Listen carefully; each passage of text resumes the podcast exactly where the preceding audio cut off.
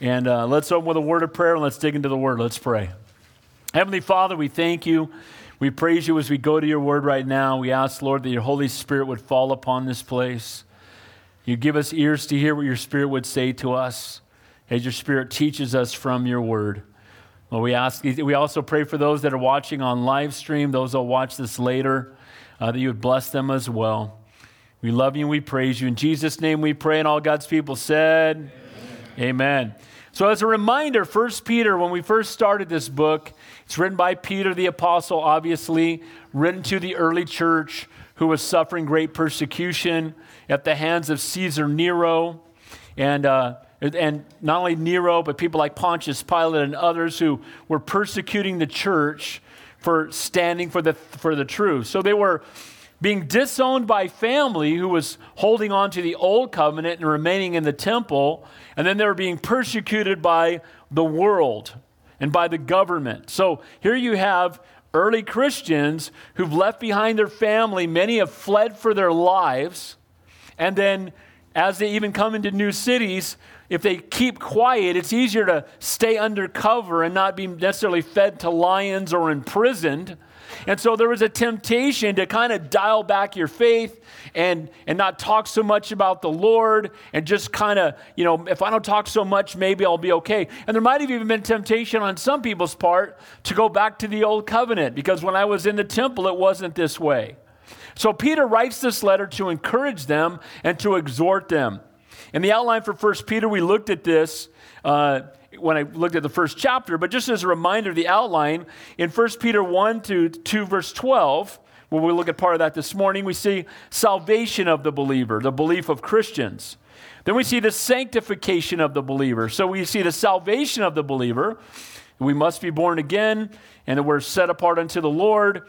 And it's only through Jesus Christ that we can be saved. And it's not the old covenant, and it's the new covenant in Christ. Then we saw the sanctification of the believer. That means being set apart unto the Lord, even in the face of great trials and persecution. And then this morning, something we all really love, we're going to look at the submission of the believer. Because we all love to submit, don't we? It's something we just, I, can't wait to submit this morning. But the reality is that the, we're going to look at the behavior of Christians. So we saw the belief of Christians, the call to holiness, and the behavior of Christians that we'll continue to look at this morning. Now, if you'll remember, I'm going to finish off the outline from last week. We had one point left. Um, I told the message last week, Precious Jesus. And you know what? There's nothing more precious than our Savior. Amen? And you know what? He is the King of Kings, the Lord of Lords, Almighty God, the Alpha and the Omega. And it's such an awesome blessing that we get to be called his sons and daughters, that we can call him Dad, our Heavenly Father. And we saw last week that he was rejected by men, but chosen by God and precious. That uh, Jesus came, and, and it's not man's approval, but God's approval that matters. See, it doesn't matter how much, how popular you are with men, but how faithful we are to God. Amen? And it's so easy, especially in this whole social media and all the things that go on in life, to want to be, you know, popular before men. And when we stand before Almighty God on Judgment Day, He's not going to see how many likes you had on Facebook. Can I get an amen? He's not going to see how many TikTok followers you had. He's not going to be worried about any of those things that we can, or how many friends we had, or whatever it might be. It's all going to be about what have we done with God's Son. Secondly, we saw that He is our precious cornerstone. He's the foundation of the church. He's the cornerstone. He's the stumbling block. He's the foundation stone. He's the supernatural stone of Daniel that crushed all the other kingdoms that would come. And He's the rock that gave Israel water in the wilderness. Our Savior is the rock. Amen? Jesus rocks. He is the foundation stone. He is the cornerstone. And we're living in a time today where the Word of God is under attack, and the person who, of who Jesus Christ is is under attack. By the way, this is a, rook, a book written by God to men, not a book written by a bunch of men about God. Can I get an amen to that? So we need to understand that when, when we know who wrote it, when we know who the authority is, when we know that Jesus is the only way, and we live in a time now where people are calling themselves Christians, doubting the inspiration of Scripture, questioning whether or not Jesus alone is the only way to heaven. We know what you call somebody who has those questions, who doubts the inerrancy of Scripture or rejects it, or says that Jesus isn't the only way, you call them a unbeliever. Amen? Because, guys, if Jesus isn't the only way, then you're not a Christian. Amen? If you don't know him, and guys, here's the reality it's not about what we believe, but do you have a relationship with the Lord?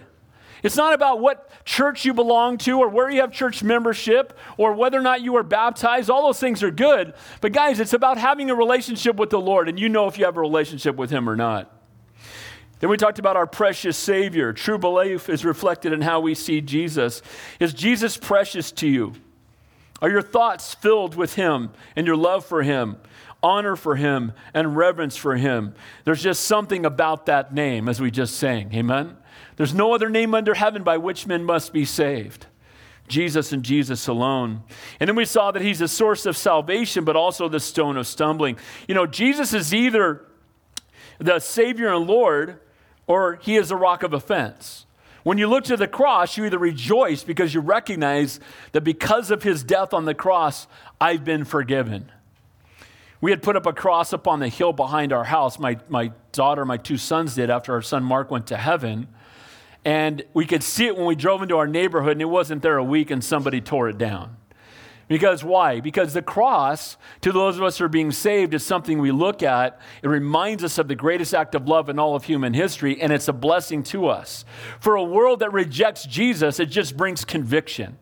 There are people that spend millions of dollars trying to get crosses taken down off of hillsides they see when they're driving by on the freeway because nobody's worried about the Buddha in the Chinese restaurant. I haven't seen anybody suing over those. Can I get an amen to that? Because Buddha's not a rock of offense because he's a dead false prophet. Amen? But Jesus Christ is a risen and living Savior, and the cross of Christ is something that either brings rejoicing to your heart in recognition of the greatest act of love or it stumbles you. Then, what I want to finish off with that, and before we go into the next portion of Scripture, that the last point last week we didn't get a chance to cover is we are His own special people. We are a chosen generation, a holy nation, His special people. We're His family. You're the pearl of great price that he sold everything to buy. We're his tribe, his offspring. We've been called out of darkness into marvelous light. We, have, by, we are people of God who have obtained his mercy. So let's begin there in verse 9, finishing up what we were looking at last week, and then I'll give you the outline for this week. But last, right there, verse 9 of 1 Peter chapter 2, it says, But you are a chosen generation, a royal priesthood a holy nation, his own special people, that you may proclaim the praises of him who called you out of darkness into a marvelous light. Peter ends this portion of scripture with these words of encouragement to these Christians enduring hardship. See, they were struggling. Some of them were afraid to leave their house. Sounds familiar. Some of them were afraid to leave their house. Some of them were scared half to death. And you know what? They weren't facing the potential of being taunted for not wearing a mask or getting COVID or whatever it might be. They were facing the fact that they could be thrown to lions or they could be imprisoned.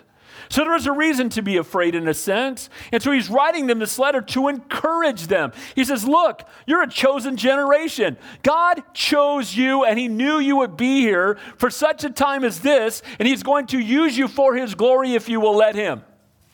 And that was true 2,000 years ago of these early Christians, and it's true for you and I today. Amen? Amen? God knew before the foundation of the world we'd be living in such a time as this, and that we'd be living in California of all places, a place that needs Jesus. Amen? And God has us here to be salt and light for a reason, and we're a chosen generation. Be reminded that God chose you. The next time you're discouraged, the next time you're bummed out, the next time you're overwhelmed by your circumstances, remember that He not only died for you, but He chose you and He's adopted you into His family. And you don't mess with God's kids because God's got us. Can I get an amen to that? He'll never leave you nor forsake you. He's filled you with His Holy Spirit. He's given you a down payment on heaven. He's written your name in the Lamb's Book of Life. Guys, that ought to make us excited no matter what's going on around us. We don't have to panic. Just remember, we're a chosen generation. I'm one of God's kids. He's adopted me into his family. While others have rejected and disobeyed and stumbled, he says, You're part of his family, his tribe. He says, You're a holy nation. You know what? When you travel worldwide and you meet another believer, we're all from the same nation. Amen? One nation under God, truly, but we are of the same nation. When you have Jesus in common, you have everything in common. you know, one of the things I do miss that I haven't done a lot, I haven't done in quite a while, but every year I would always go. For seven years in a row, I went to India. For seven years in a row before that, I went to Russia. And I love to go and teach pastors how to teach. Not that I'm the authority, but certainly, you know, this is how we teach the Bible. Let me help you do that. And a lot of these, you know, Indian pastors would have, have come out of Muslim families or Hindu families, and they got saved and they walked away from everything, lost their families, and they're being trained to go out two by two and plant churches into unreached people groups. And, and I have a privilege of teaching sometimes up to a thousand of them at a time. And I want to tell you something. When I meet these guys, and the first day when I meet them, we're worshiping together and I'm hugging them. They're brothers already. Can I get an amen to that? When you hear people worshiping Jesus, they're singing the same song I am, but in a different language. And boy, your hearts are just immediately knit together. I'm closer to some of them in two minutes than I am to people I've been related to my whole life who don't know the Lord. We're a holy nation, amen? And I'm looking forward to standing before the king of that nation one day very soon. Notice he says there, his own special people. Some translations say peculiar people. We're peculiar, amen? A people of God's possession, his people that we might praise him who delivered us out of darkness. You know, guys, we've been delivered out of the darkness. We don't walk in dark anymore. You know, the reason the world is confused is they're walking in the dark. Hey, guys, how many like walking in the dark? You're banging up your shin, amen? You're banging into walls. You don't even know where you're going. You flip the light on, it changes everything. The world we live in today is walking in the dark. We think, how can they not see this? You, you read someone the Bible, you open up the Word of God, you look at what's going on in the world around us and how godless most of it is, and you think, how can they not see it? Well, they can't see it because they're walking in the dark.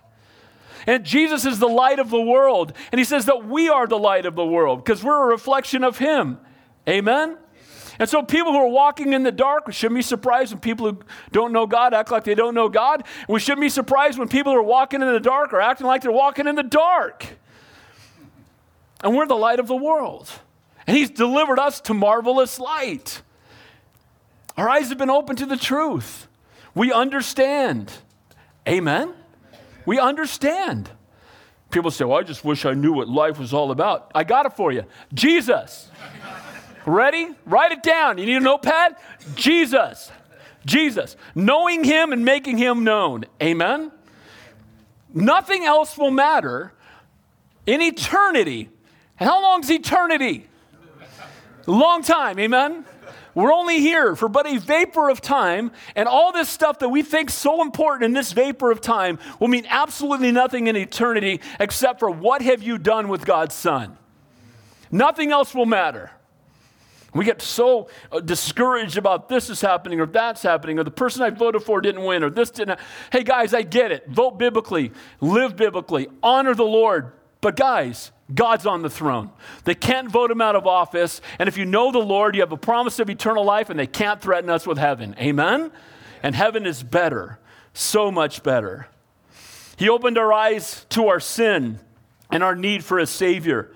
He opened our eyes to the truth of who Jesus is. We were once blind, but now we see. Verse 10, he says, Who were once not a people, and now are people of God who had not obtained mercy, but now have obtained mercy. So grace is being given something you don't deserve, and mercy is not being given what you do deserve. And you got to be thankful for both of those. Amen? What do we all deserve? Hell. Hellfire. I just came to this church and I just didn't even know it. They told me I deserved to go to hell. I didn't know. I, I thought we were going to talk about, so I thought they were going to blow sunshine on me today. I thought they were going to. No, we're all sinners in desperate need of a Savior. Amen? We all deserve hell. And if you think you're a good person, you're wrong. Amen? But I'm good. No, you're not. You might be good compared to other people, but God doesn't grade on a curve, He grades at the cross. And how do you do compared to Jesus? How you stacking up? Can I get an amen? amen. Now, the encouragement here is that who had not obtained mercy have now obtained mercy. See, prior to coming to Christ, there was nothing special about us. Amen? It wasn't the who's who, we were, we were the who's he. Can I get an amen? Nobody knew, again, but now we are the people of God. Yes, persecution may come. Things might not always be easy, but regardless of our circumstances, we are the people of God. Instead of hiding, we should be proclaiming the truth of God's word, recognizing that the only thing we're taking to heaven with us is people. And we want to see people saved. And guess what? People will, will, will see your life. We're going to talk about that as we move on to the text. And we are to be an example in the way that we live. But at some point, someone's got to tell them about Jesus. And we, you know, I've heard people say, well, you, you know, live a life, be a testimony, uh, but, and when necessary, use words. It's always necessary to use words. Amen? Because if just being doing good works was a good testimony, then the Mormons would be good testimonies for the gospel. But they're not because they reject the Jesus of the Bible. Amen? Oh, man, he told me I'm a sinner and I was picking on the Mormons. Hey, guys, here's the reality. Guys, we're all sinners in need of a Savior. Jesus Christ is the answer. This morning's text, we're going to continue to focus upon the fact that we as Christians are to be an example to the unsaved of godliness and good works. And while we are to be an example, even in the midst of great persecution, God gave us the ultimate example to follow in the person of Jesus Christ. So grab your outline. That was finishing up last week's. So now I titled the message today, for today, this morning, live every day like someone is watching. Because the reality, someone is. Amen? First of all, Almighty God is watching. And every day, and every day when we live our lives, the Holy Spirit is inside of us. So we take the Holy Spirit with us wherever we go. He, hears, he knows our thoughts, He knows our, our temptations, He knows how we respond to them. But along with the Lord watching, the world is watching. And I want to say this, okay, and I didn't even plan on saying this, but I'm going to say it, and some of you are going to get offended, and okay, so what else is new? Here's the reality we need to be more identified with Jesus Christ than Donald Trump. And five people said amen. Amen. amen. Okay, look, vote for the most godly person, and I'm not, and I, and I voted for Donald Trump. Now, now I just offended the other half of the people. No, so I voted for, but here's the reality I vote godly principles, and I don't put my faith in any man, I put my faith in Jesus Christ. Because all men will fail you. Amen? Amen? And we get all whipped up, my life's over, my guy didn't win. Guess what? God's still on the throne. And God is still faithful. Amen? Caesar Nero is who they were when they, they were facing Caesar Nero when this was written. So someone's always watching. And so you are an example to the unsaved of godliness and good works. Here's the example I don't want. I don't want an example that people think that because I'm, I'm, I'm a, you know, I'm so identified with a political person that anything he does represents what I believe. Because no one, no one represents what I believe other than Jesus Christ. Amen? And I'm, I'm, talking about other pastors. I don't care who it is. The only person I want representing our faith, truthfully, is the Lord. We don't look to men, we look to God. Amen? Now, that being said, we need to represent the Lord well so that people will want to be introduced to the Lord. Amen? We don't want someone who, who uh, is a flawed human being to be our representative. So, you're an example of godliness and good works. The difference Jesus makes in your walk ought to be twofold. Internal change we call godliness, the external change we call good works. Let me say that again. When you come to know Jesus, there's a twofold thing that happens in your life. Inwardly, you become godly, and outwardly, your life should produce good works.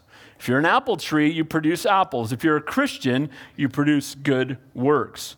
Inward godliness produces outward good works and a godly testimony. And again, we're saved by grace, not of works. At the same time, we're called to be holy. So it gives people a headache. So am I saved by grace or should I be doing good works? Yes. Amen? We are saved by grace, not of works, lest any man should boast. And at the same time, if you're truly saved, your life will produce good works. Why are good works important? It's the fruit of the fact that we've been saved. It, it shows that we are different, that we're new creations in Christ. We've been born again. And it lets people know that we are the exam that, that we have something in us that's changed us and transformed us. And it should want them to know, well, what happened? You know, why are you so different? We'll talk about that. Number two, you're an example of submission to God given authority. Oh, I, didn't, I don't like that part. As Christians, we're to be an example in every aspect of life. We're called to be good citizens, submitted to authority. The flesh wants to rebel, and God calls us to submit.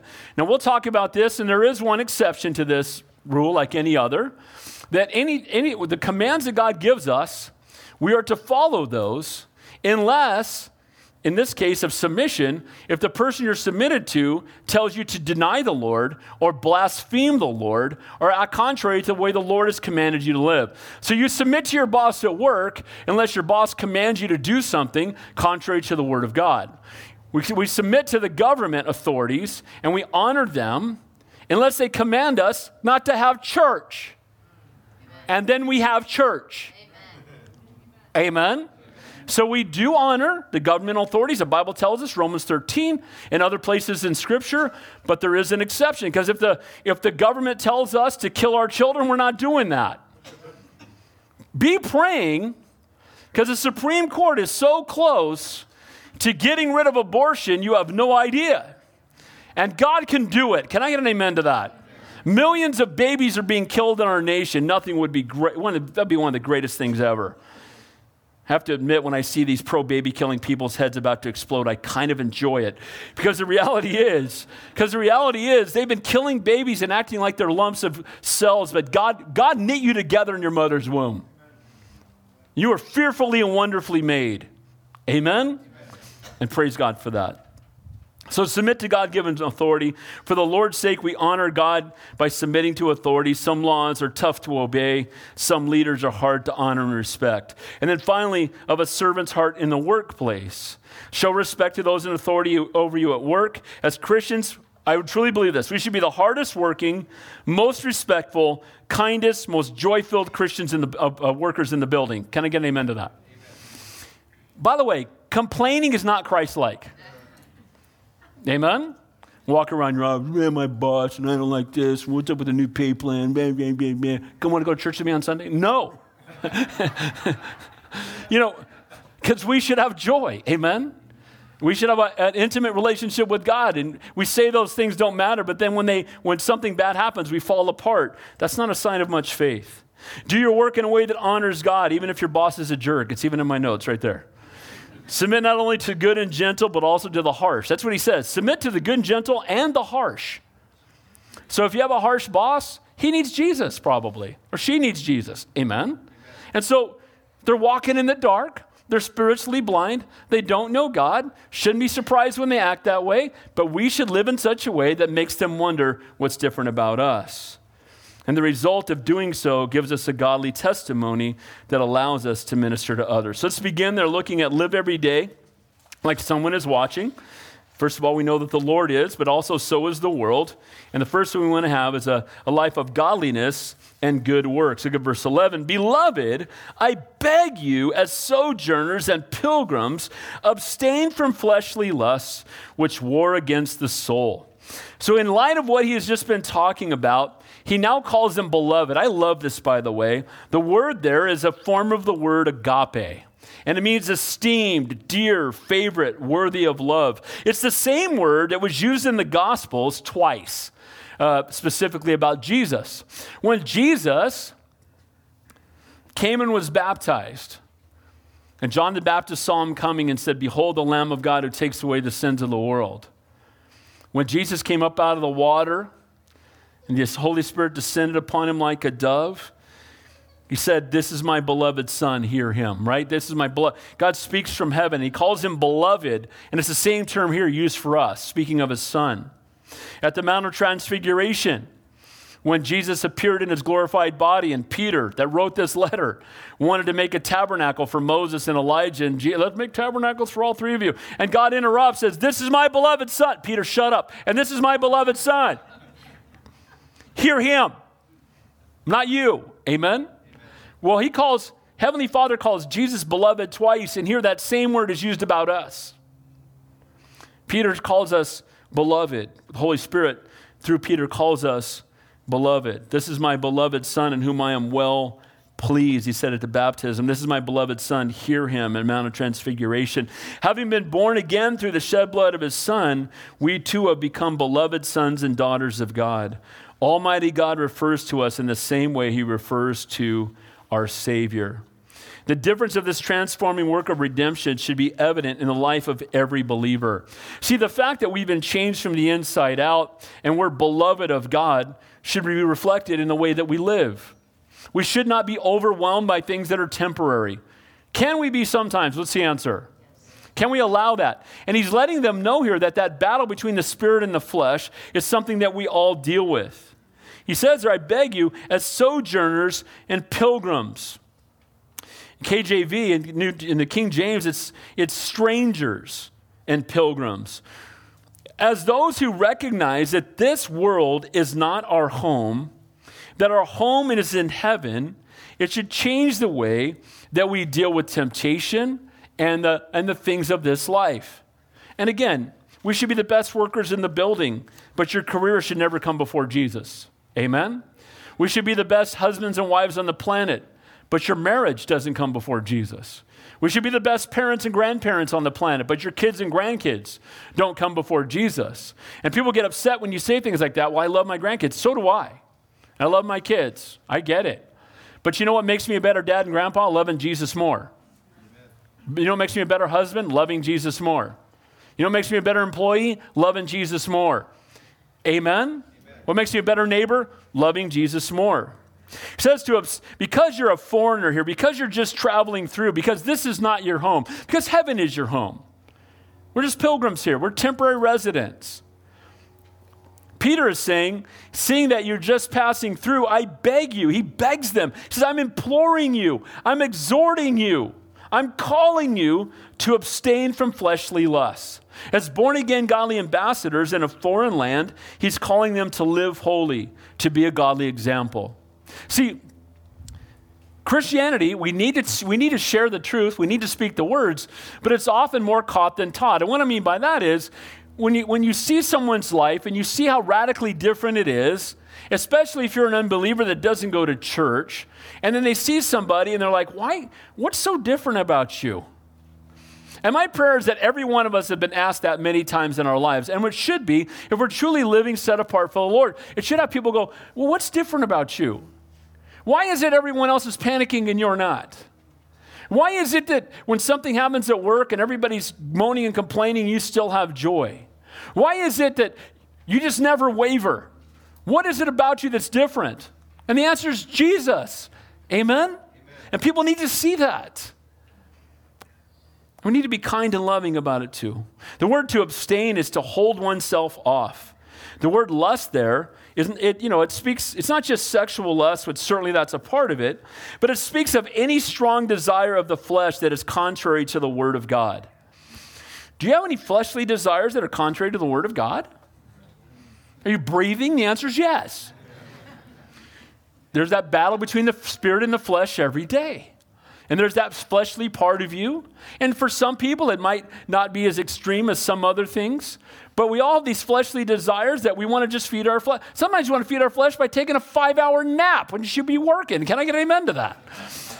fleshly desires can be anything that get in our way of our relationship with the Lord, anything that's contrary to the Word of God. Sin's a big deal. Amen? God hates sin. You know, it's amazing. He doesn't hate sinners, but he hates sin. Amen? Praise God, he doesn't hate sinners. We'd all be in trouble. But what I love is, is, is that we are to love what God loves and hate what he hates. And the enemy lies to you and tells you, well, you've been forgiven, so go ahead and just sin all you want. In the early, in the early church, there were people that taught that anything you do with your physical body doesn't matter because it's only what your spirit does that matters. So they would go out and, you know, sleep around and do whatever and just go wild with their flesh because he said your spirit and your flesh are separated. No, your spirit is represented often by what your flesh does. Can I get an amen to that? By your fruit they shall know you. And so he says to abstain from it, walk away from it. Saved by grace, not of works. We're going to have more and more ministries here that give you an opportunity to be in a place where you can be accountable if you're struggling with something. If you're struggling, first of all, we can all get over ourselves. No one's perfect. Stop pretending like you are. Can I get an amen to that? All right? So we can always say, hey, you know, I struggle with this. You know what? Let me pray for you. Amen? Let's keep each other accountable. Let's hold up each other's hands. Let's encourage each other. If you're grieving, we'll grieve with you. If you're rejoicing, we'll rejoice with you. If you're struggling, we'll stand with you. Amen? That's why we need to be in fellowship. That's what the body of Christ is all about. It says there at the end of that verse, which war against your soul. To be a Christian means to fight against the lust of the flesh. We must die daily to our flesh, putting the flesh to death. Don't accommodate the flesh, kill it. Amen? One of the lies of the devil is feed your flesh, you'll feel better. And, and is, that exa- is that what happens? The Bible, you know, that's a principle taught in the Word that our flesh will never be satisfied. The enemy will say, Oh, just sleep with her one more time, or just do that drug one more time, or just cheat on your taxes this one time, or whatever it is, or just gossip about that person, or just, you know, defend yourself and be prideful one more time. And, you know, it doesn't matter. And the reality is, you do it and your flesh isn't satisfied, so you do it again. And then you do it again. And then you do it again. Lust of the flesh is a war against the soul. So there's that battle we fight. You've heard me say it before, so one more time won't hurt you. When I was a youth pastor for 15 years, I used to tell my youth group, you have the fleshly tiger and the spiritual tiger batting, battling for the control of, your, of you every day. And which one wins the battle? The one you feed the most. If you feed yourself, if you open up the Word of God in the morning, if you spend time in prayer, if you got worship music on in your car, if you're seeking after the Lord, you're spending time in His presence, you're in fellowship with other believers, it's going to give you strength to walk in obedience to the Word of God. And if all you do is, you know, go on social media for five hours and watch the bad news, they call it the news, but it's just the bad news. You watch the bad news for two hours and you get all fired up and you're all, uh, and then your flesh is wound up.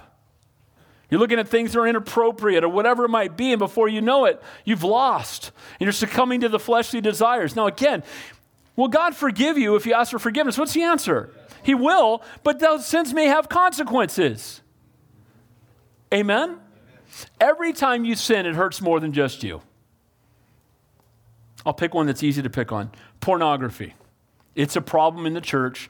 I guarantee you there's some guys here right now that are struggling with pornography because it's rampant, and maybe some ladies as well.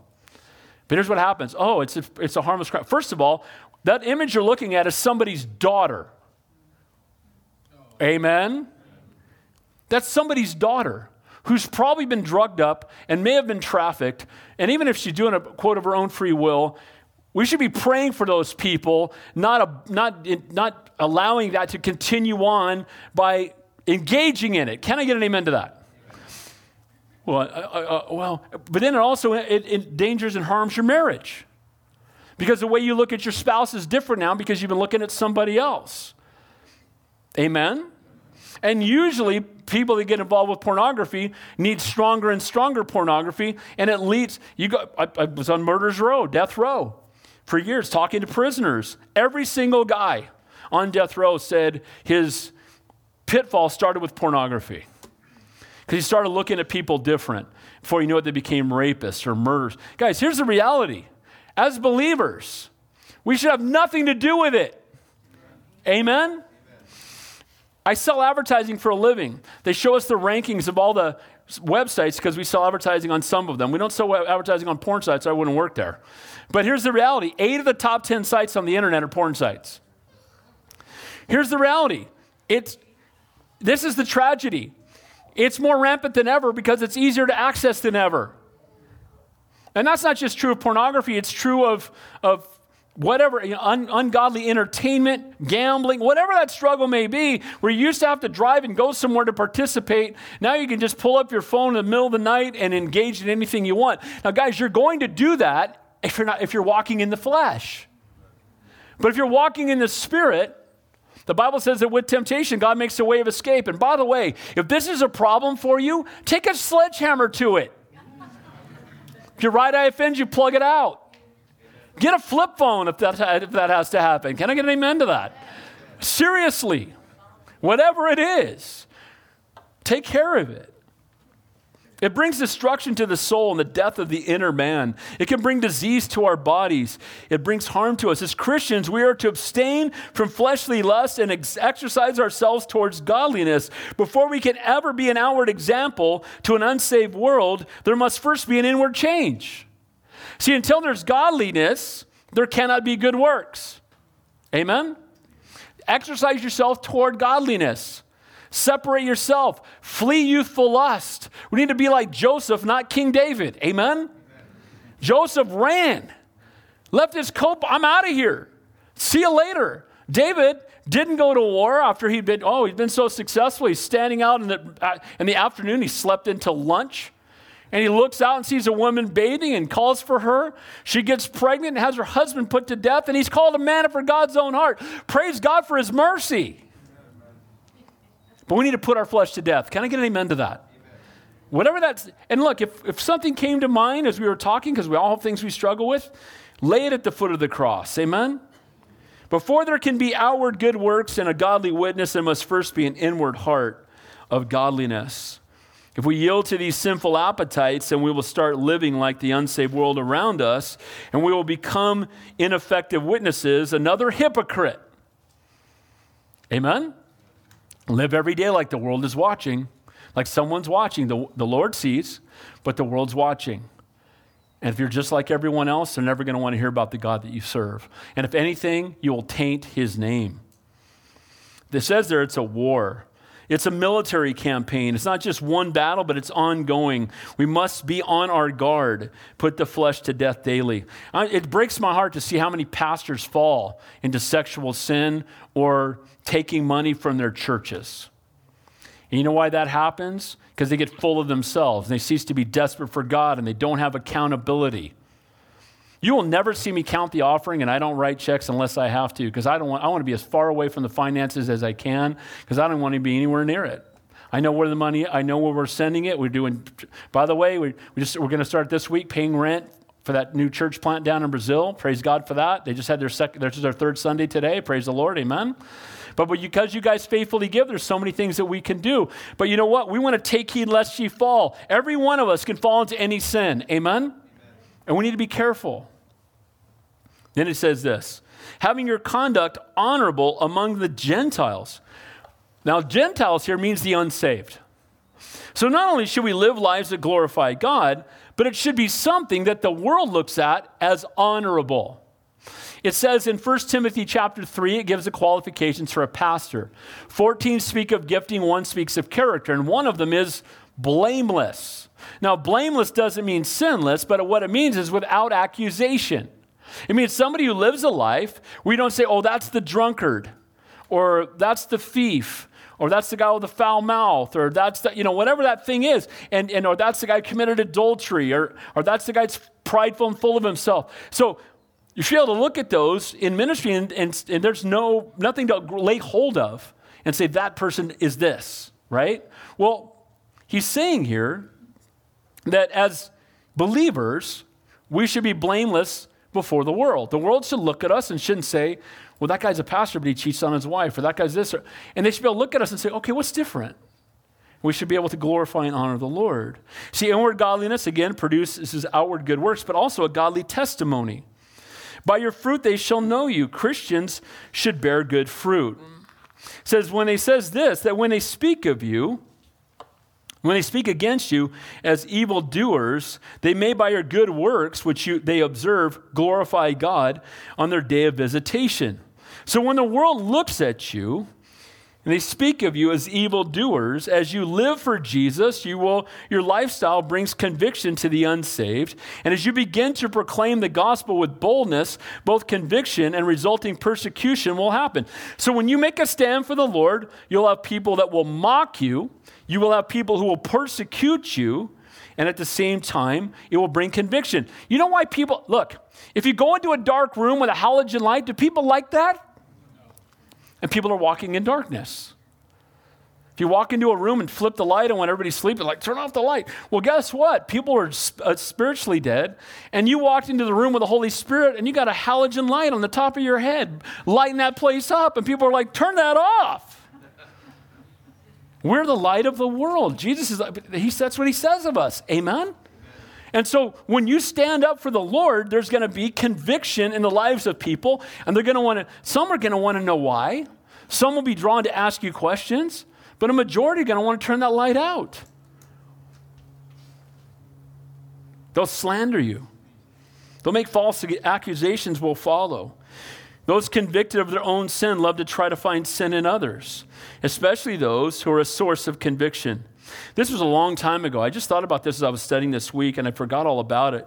But back in the ni- late 1980s, I was, in my, I was in my 20s and I got the job I have now. And by God's grace, I was very successful. And most salespeople are very envious of each other and they always compare each other to each other. And There's a lot of pride, and it's really pretty nauseating for the most part.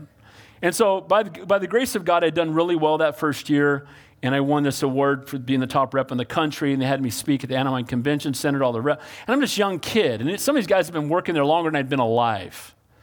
And so they're looking for a flaw. They want to find out. Well, you couldn't have sold more because you worked harder, so you must be stealing. So one time I was, I was away from the office all day and I came back and three guys were in my desk going through all my accounts trying to find something that I had plagiarized or a con- trying to find something to prove why I could have sold that much. because I was also very outspoken about my faith. And these guys wouldn't let up. So then they kept, they would always come by and ask me if I want to go get a beer at lunch. I'm good. Amen? You want to go to Hooters for lunch? No. No desire to do that. And then this happened, and I'll never forget it. All of a sudden, this, this gal in our office started paying me a lot of attention. She knew I was married. I love my wife. And she just kept coming by my cubicle and saying things and just getting, you know, and I was like, hey, I'm married. Stop. I didn't want to hear it.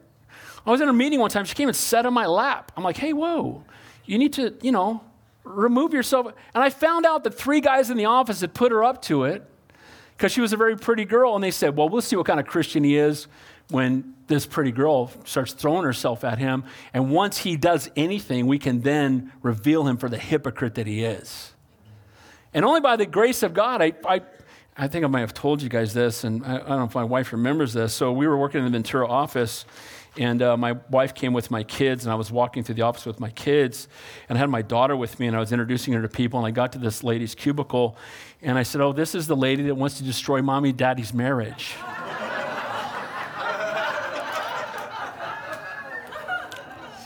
And she turned four shades of purple and ran to the bathroom and never bothered me again. but, the, but, now look, I'm, I'm not always the hero of every story. Sometimes I fail, amen, but by God's grace. Point I'm making though is there were people in my office because I was doing well and I talked about Jesus that wanted to see me fall. And there are people with, that know you're a Christian, they're going to want to see you fall. Because then they can be content in their own sinful behavior because if you stand for the Lord and you're a hypocrite, well, then see, it's not even real. Do you understand that? So he's calling us to be an example of godliness and good works to a lost and a dying world. The best way to silence slander is to live a life that is above reproach.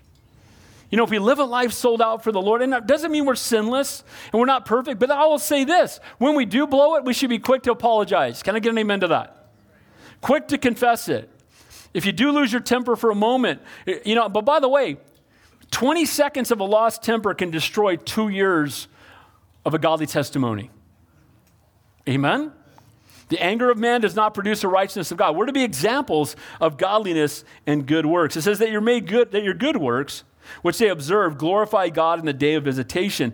The life of holiness and an eternal focus and godliness that produces good works serves as a testimony to the lost and it leads others to Christ. What he's saying here at the very end there can glorify God in the day of visitation. What he's talking about is on the day of judgment.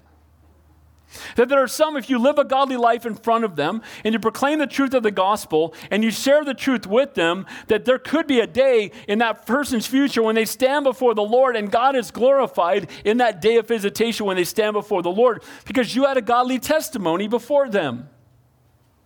Years later, I was working in the San Jose office and our company was talking about downsizing. And at the time, uh, everybody in the office was kind of losing their mind.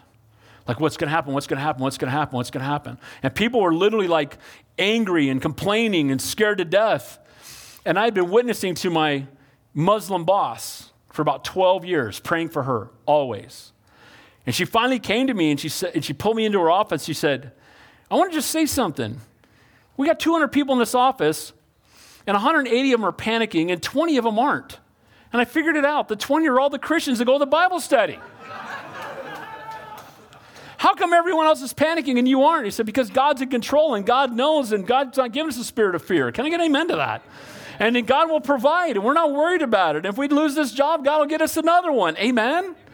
And you know that God used that and then used my going to the hospital and a few other things. And she came to church my first Sunday back after I'd been in a coma, had been in the hospital for almost a year, and she got saved. And then she drove all the way down here and I baptized her out in Malibu a few years back. Guys, us going through trials and staying faithful to the Lord is an opportunity for the gospel. Amen? And here's his exhortation. He's talking to these guys who could be fed to lions. He said, Look, you're an example of godliness and good works. Those same people want to kill you, you need to be an example to them of godliness and good works. Serves as a testimony. By the way, we don't just go witnessing, we are witnesses. Amen? I love to go witnessing. Hey, you guys want to go witnessing? Yeah. But guess what? We go witnessing every time we leave our house. Amen? You walk into the office or the grocery store, Holy Spirit just showed up. You brought him with you. Amen? And God's called us. Our beliefs should be reflected in our behavior. Our actions either cause people to blaspheme the name of God or bring validity to the words that we speak. Hypocrisy blows our testimony. Good work over time gives weight to our words and silences the slanderer. And again, this is a great exhortation for these persecuted believers, and it should be for you and I today. That day of visitation is spoken of in Isaiah 10. It says, And what will you do in the day of visitation and in the desolation which shall come from afar? To whom will you run for help, and where will you leave your glory? Guys, who do you run to? Who will the world run to? We're to be an example. So live every day like someone's watching because somebody is. Number one, you're, you are an example to the unsaved of godliness and good works. Secondly, of submission and God given authority. We're all excited about these verses. Therefore, submit yourselves to every ordinance of man for the Lord's sake, whether to the king as supreme or to governors, governors, governors. I wish we knew some, but uh, as those, as to those who are sent by him for the punishment of evildoers and for the praise of those who did good. Therefore, in light of the fact that we are but sojourners and pilgrims, and that our godly conduct gives weight to your words and leads us leads others to Christ, submit to every ordinance for the Lord's sake. The word submit there is a military term. It's to obey. It's to submit one's control. It's to yield to arrange in a military fashion. Be obedient to the law for the Lord's sake. Submission is not a popular topic in this day of lawlessness and pursuit of personal fulfillment. As Christians, we're to be godly examples in every aspect of life. We should be good citizens submitting to the government. Now, the Bible even says that God establishes governments for good. Now, we can look at some of the things some governments do that aren't good, even our own government. But that being said, even with the craziness that's going on right now, it is governing authorities that are the ones to bring justice to what's right and wrong. Somebody commits murder, then God uses the government to bring about what's right and wrong. We might all disagree with how well they do that, but that's what government was created for. You might say, well, Peter didn't mean our government.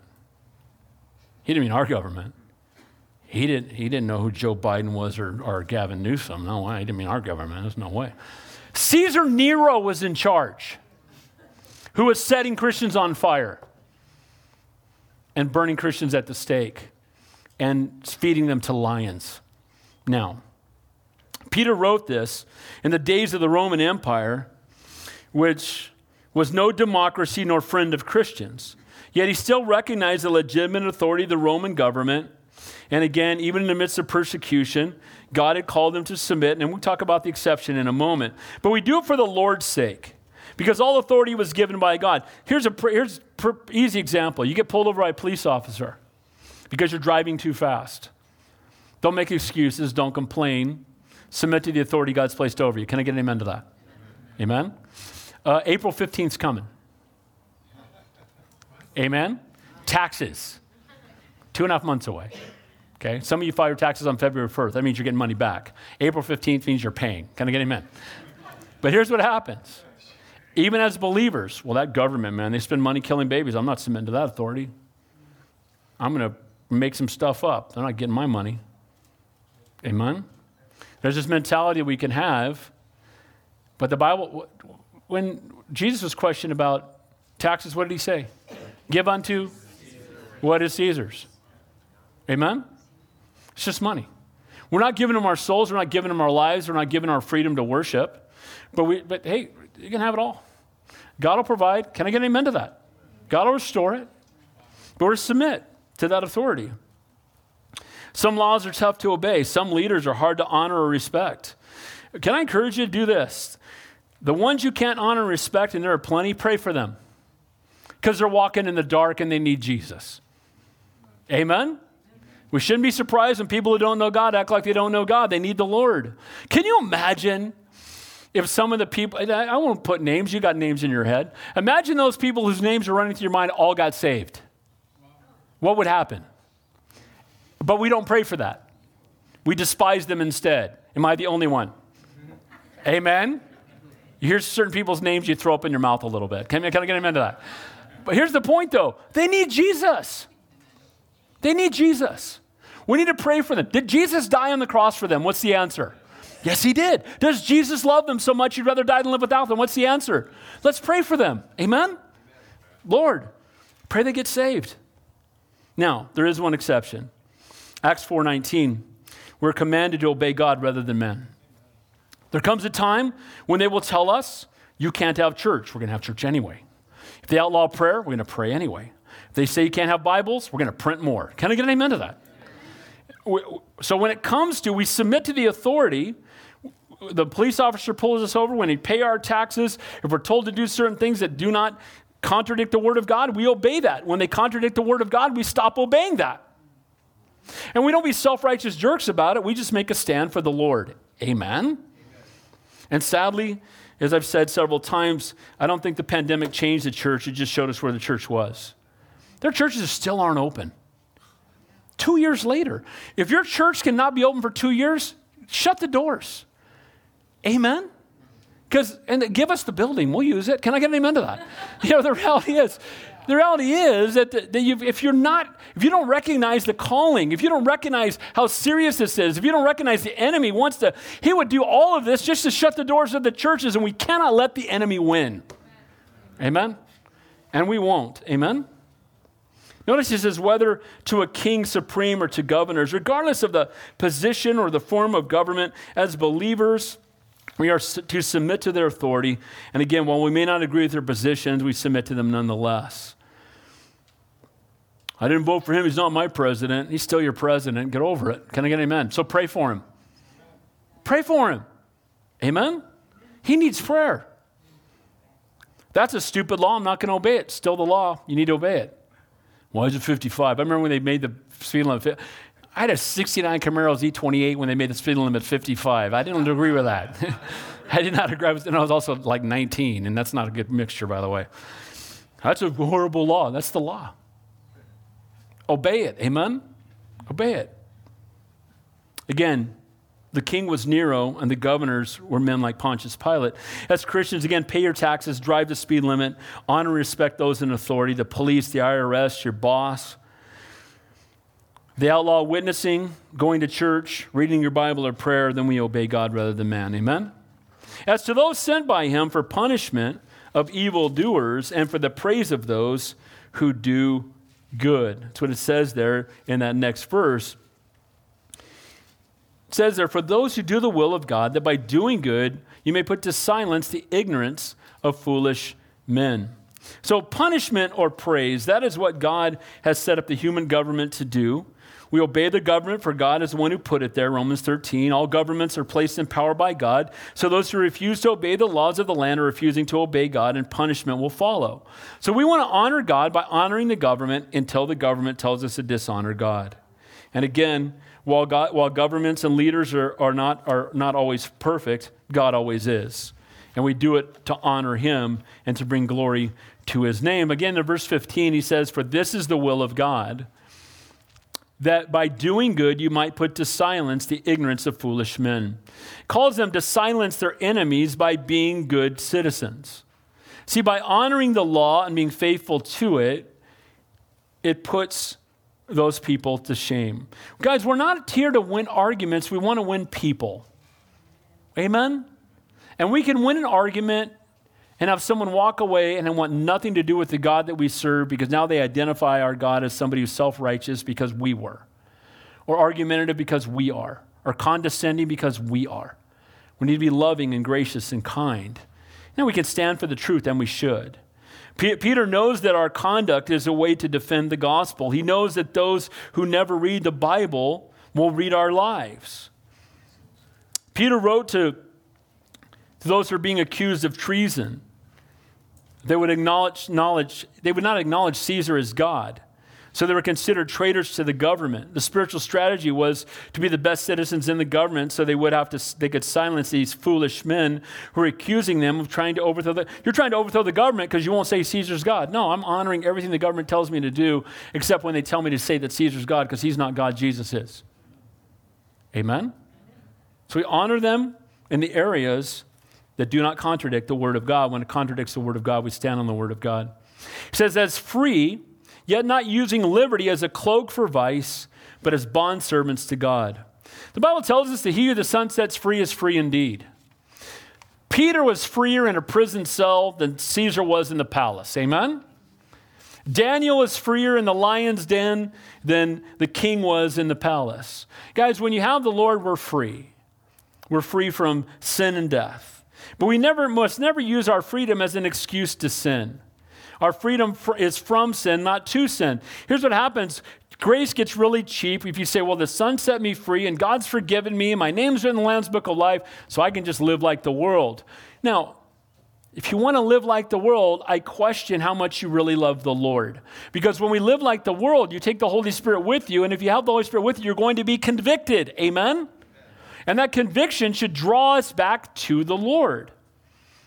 A real concern I have is a cheapening of God's grace, a desensitization, uh, being desensitized to sinful behavior. Shall we continue in sin that grace may abound? What's the answer? Certainly not. Certainly not.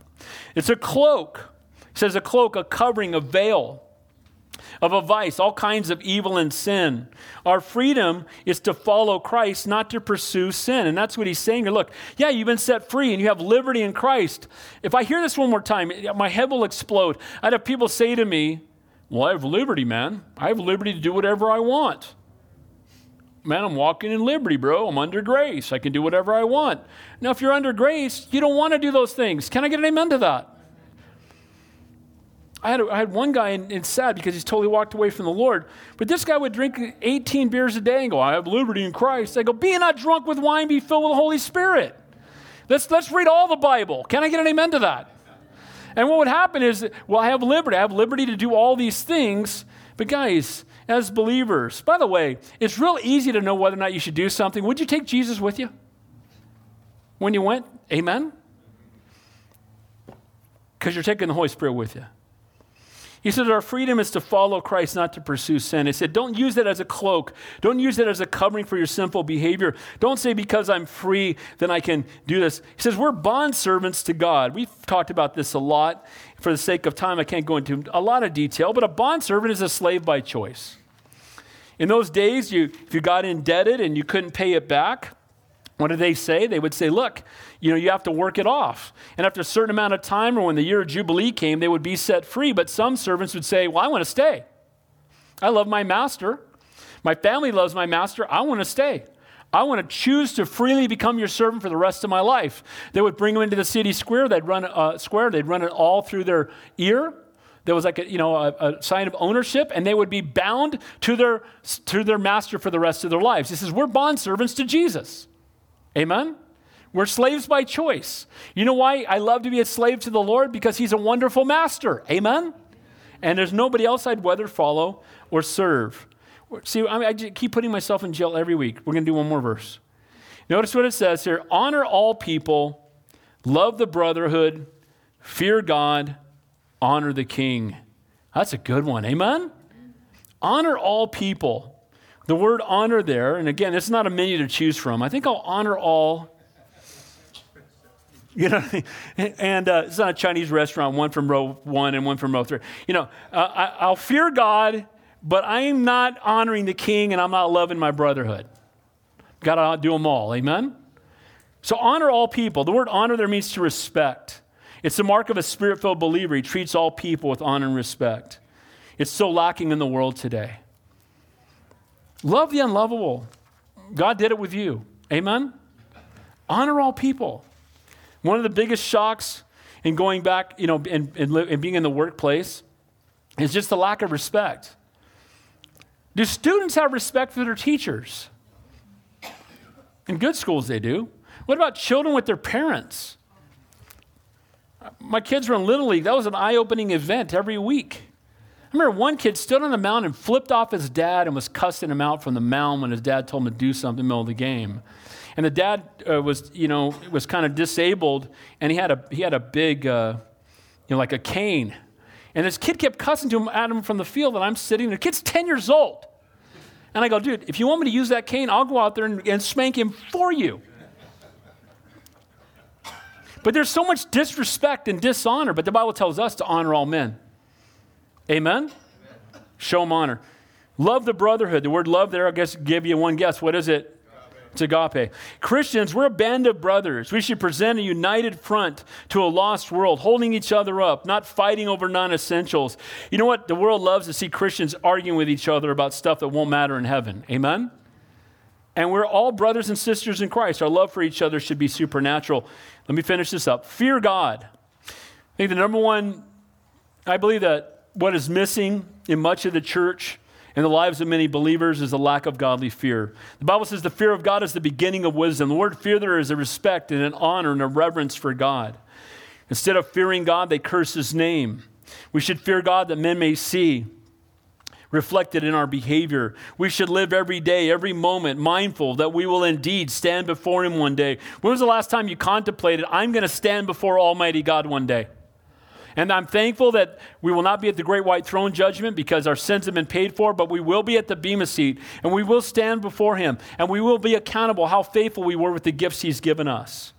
We should live every day in light of that moment. And finally, it says, honor the king, honor authority, submit to the government, pray for our leaders. Amen? It's not always easy, is it? We live in a time when we look at people in leadership and we just shake our heads but they're walking in the dark. They need Jesus, and we have him. Let's not keep it to ourselves. Amen? Amen? So, in closing, live every day like someone is watching. You're an example to the unsaved of godliness and good works. The difference Jesus makes in your walk ought to be twofold inward godliness and outward good works. And then of submission to God given authority. As Christians, we are to be an example in every aspect of life. We're called to be good citizens, submitted to the authority. The flesh wants to rebel, God calls us to submit. For the Lord's sake, we honor God by submitting to authority. Some laws are tough to obey, some leaders are hard to respect. And again, we do that unless they tell us to dishonor God, and then we say no. Lord, we thank you for your word. I know it's very practical, but very hard to hear, maybe. And Lord, any of us here, all of us here, in areas where we struggle to surrender our lives fully to you, in areas where we're making excuses to not submit to authority that God's placed over us, whether it be our boss or the government or our taxes or whatever it may be, Lord, may we have an eternal perspective. And may we honor you in all things that you might be glorified, that people might want to know the Savior that we serve. Lord, I pray for each person here, whatever they may be going through right now, may you comfort them. May you encourage them. May you provide for them. And help us, Lord, not to compromise our faith. Help us, Lord, not to be the hypocrites that the world loves to see, but help us by your grace to live holy and set apart lives that bring glory and honor to your name. Lord, we ask these things in your holy and your precious name we pray, and all God's people said,